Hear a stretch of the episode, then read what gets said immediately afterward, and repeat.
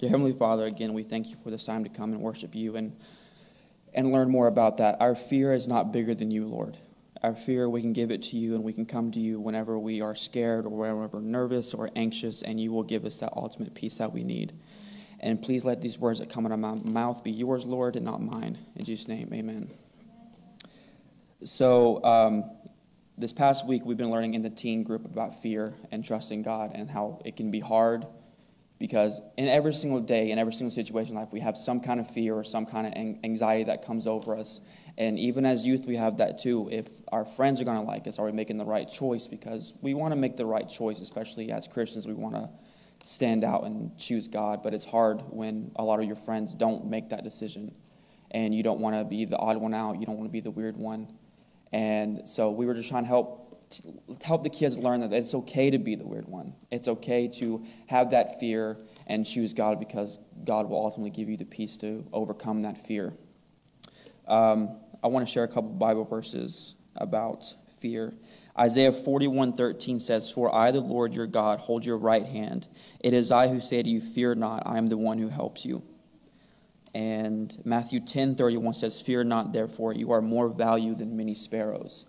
Uh, the story that comes to mind that, or the story that comes best to my mind when talking about fear and anxiety is Abraham and Isaac, when God told Abraham to go up to the mountain and sacrifice his son. Could you imagine the fear and the anxiety that came over Abraham when God told him to do this? I couldn't imagine going up there and walking up this long hike, knowing what you're about to do, and having that trust in God that God knows what He's doing and that you're going up there to sacrifice your son to Him. But Abraham did it. Abraham did it even though this was probably the hardest thing he's ever had to be like, okay, God, I'm going to follow you.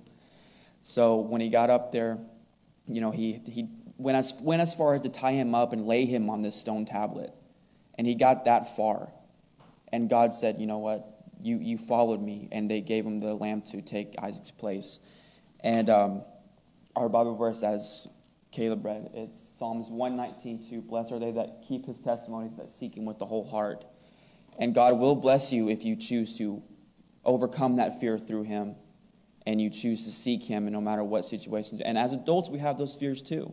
You know, whether it's a new job or making a life decision that's life altering, it can be hard. Um, but I want to read this. Um, there's a song called Fear is Not My Future by Brandon Lake. I want to read a couple of the lyrics because the whole time we were learning about fear, and this song just kept replaying in my head. And the specific part, it says, Fear is not my future, you are. And sickness is not my story, you are. And heartbreak is not my home, you are. And death is not the end, Jesus, you are. So goodbye, pain, goodbye, grave. Goodbye fear, goodbye guilt, goodbye shame. It's a new horizon. And every single day when we wake up and choose God, God says goodbye to all that stuff that we deal with. God says goodbye to pain, goodbye to shame, all that stuff that we're dealing with, the loss of loved ones, the hard decisions that we have to make throughout the day, the day that we don't feel like going, the day that we don't feel like getting up and choosing to smile and be happy. God says, I'm there for you. He says, You can give me all your fear.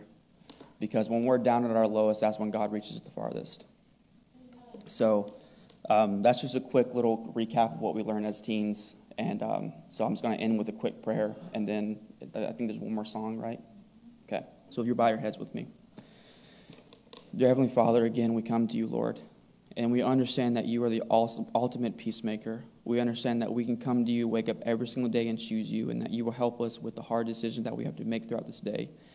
And I want to thank you for this church and thank you for this just their service to the youth and I help us to continue, to grow and grow the youth and realize that this is a place where where the older generation and the younger generation come together with the same goal to worship you, Lord. In Jesus' name, amen.